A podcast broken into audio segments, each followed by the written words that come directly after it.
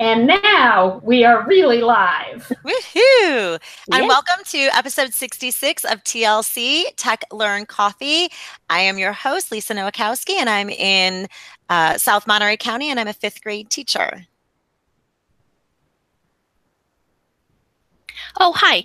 I am Ali Degia Bumgarner. I am a second grade teacher in San Rafael, California, and I wear a few other hats as well.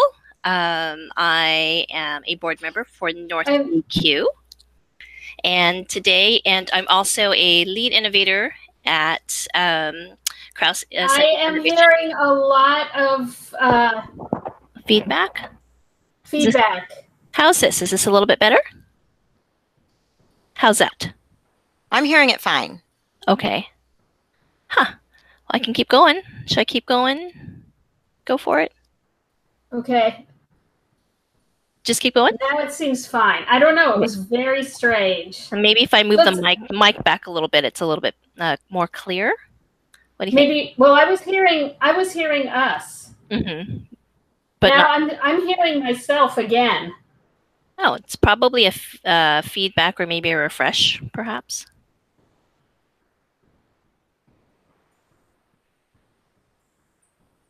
Can you hear me still? I can hear you. I don't hear any feedback or anything.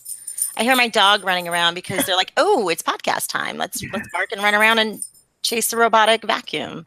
Oh, there you go. Mm. All right. Well, maybe I'll. Okay. All right. Well, I'm going to turn my mic off then. Okay. So then Lisa can just run it, and I'll. yeah, right. not good. Thank, Thank you to all of you who are listening um, for the technical difficulties and being patient with us. We appreciate that. Um, just as a reminder, um, Nancy is with us and she is an instructional tech coach in Northwest LA County. Uh, we do have a 15 minute format because ain't nobody got more time than that. And especially this time of year, we do not have more time than that. That would be my dog barking at the vacuum.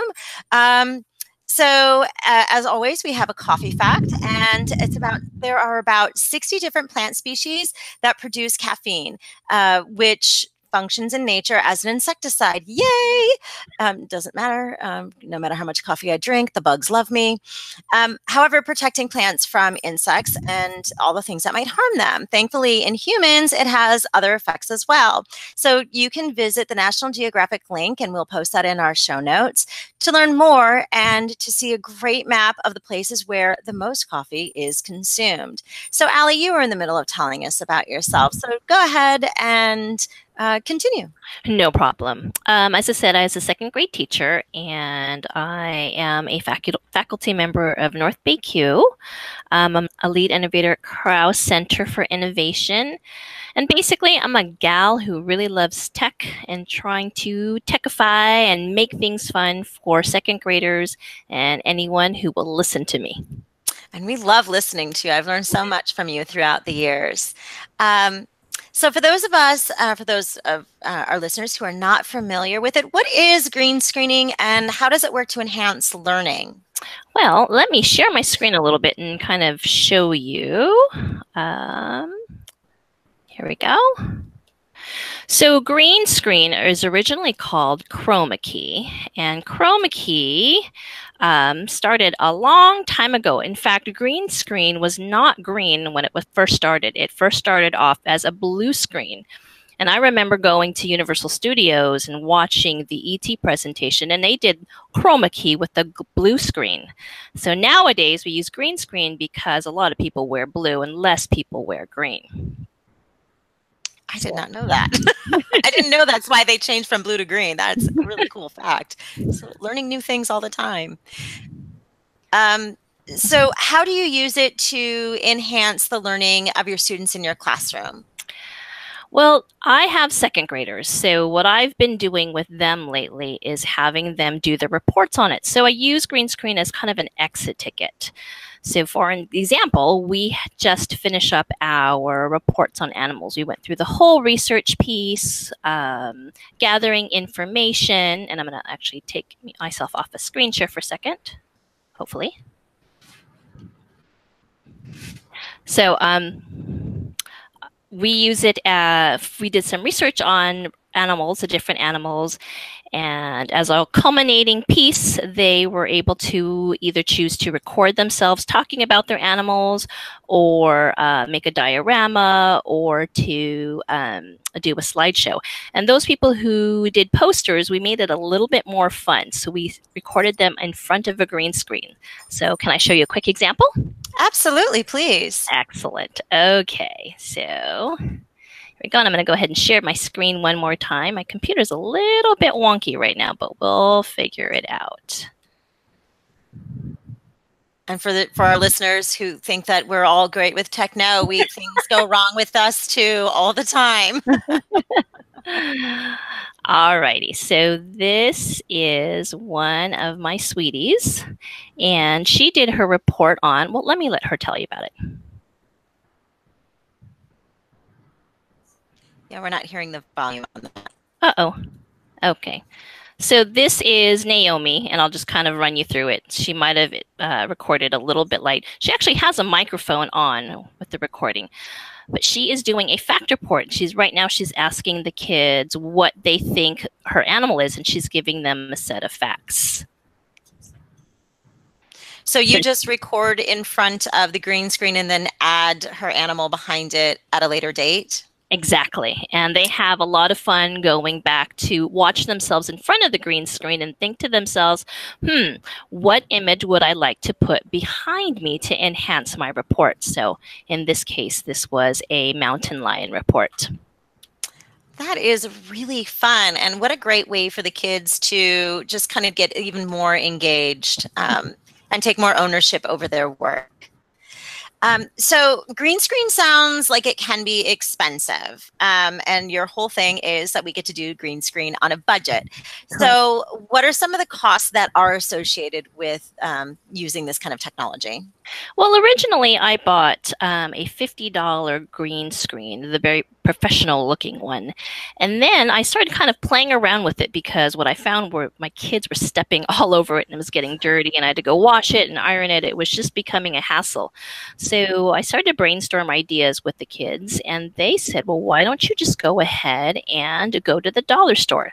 So I'm going to share my screen one more time and show you what we now have for green screen on a budget.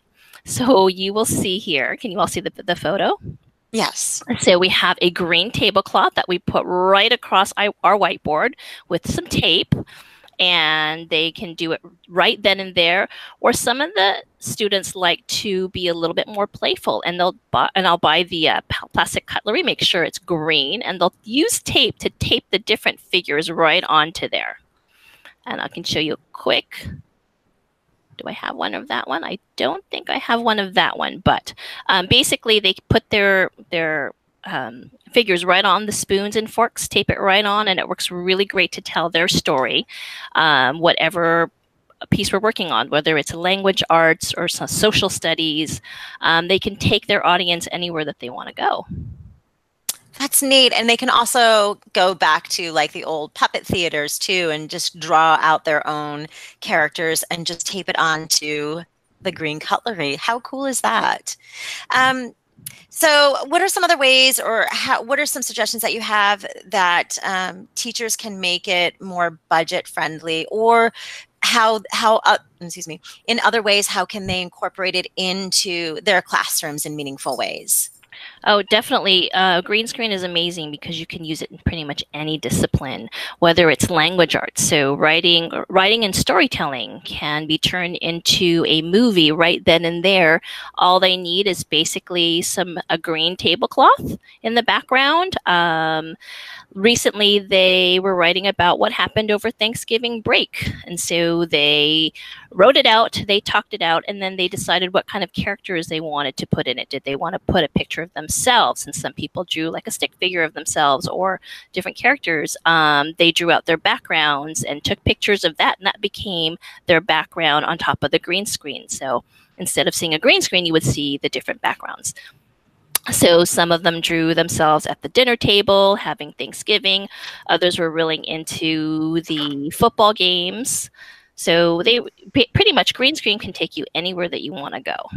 Um, there's also history. So if you were studying, say, Israel, You could have a video of Israel playing in the background while you start talking about it and showing different aspects of it, whether it is the different places that you want to visit or the different foods that they might serve there. The possibilities are endless. That's awesome. Um, do you have any ideas of how to incorporate it into math? Like I love math and I know teachers struggle with with incorporating some of these things in in something like math. Mm-hmm. Honestly, I don't know if I've ever done anything with math and green screen. I know that I have done screencasts with maths where they uh, would go on to Seesaw and I would give them a math problem and they would solve it. But they wouldn't necessarily use green screen for that. There are other ways that I'm sure that we can incorporate. I just have to think about it a little bit word problems. They can write out their own word problems and oh, then have great. Right. Okay, there we go. So, and if anybody out there, any of our listeners have any further ideas of how they can incorporate green screen, we would love to hear them and we will post that as well if you share that with us. Um, are there any other um, things that you would like to add uh, to share with our listeners before we go? That 15 minutes goes so quickly. It does go really quickly. Um, I would just love to say that it's been a uh, great those opportunity. pictures of like, mm-hmm. right, the big stack of money or the pyramid, and how much does it weigh? How many bricks are in it? How big is it? Oh, that's a great um, idea. So those kinds of things, so they can put a picture up and say, here are the questions that we had, and here are some. Maybe they can the answers. I'm sorry. Just a thought. Those are great ideas. I, I really love, in fact, what you said is perfect because what I wanted to end with by saying is that I am always open to ideas, and I think it'd be a great way. This is a great forum for talking about ways that we can use different dis- green screen in different ways. Awesome. Um, so we would like to thank our listeners uh, for listening, and again, thank you to all of uh, all of you for uh, your patience with um, some of our technical difficulties this evening. If you enjoyed our show, and of course you did, please uh, leave us a comment to let us know. Tonight's comment question is: How will you use green screen in your classroom? Um, uh, join us on Monday, December 17th, when our guest will be Princess Choi, and she's going to talk to us about math. So please don't forget to subscribe to hear more about easy ways for you to innovate in your classroom. And if you like the show, please make sure that you rate us um, it, and leave a review on iTunes. It makes it easier for others to find us. Remember, we're always looking for guests to share the great things that they do uh, in their classroom. So if you know someone or if that's you who fits the bill, please visit tlc.ninja and complete the contact form to let us know. Thank you.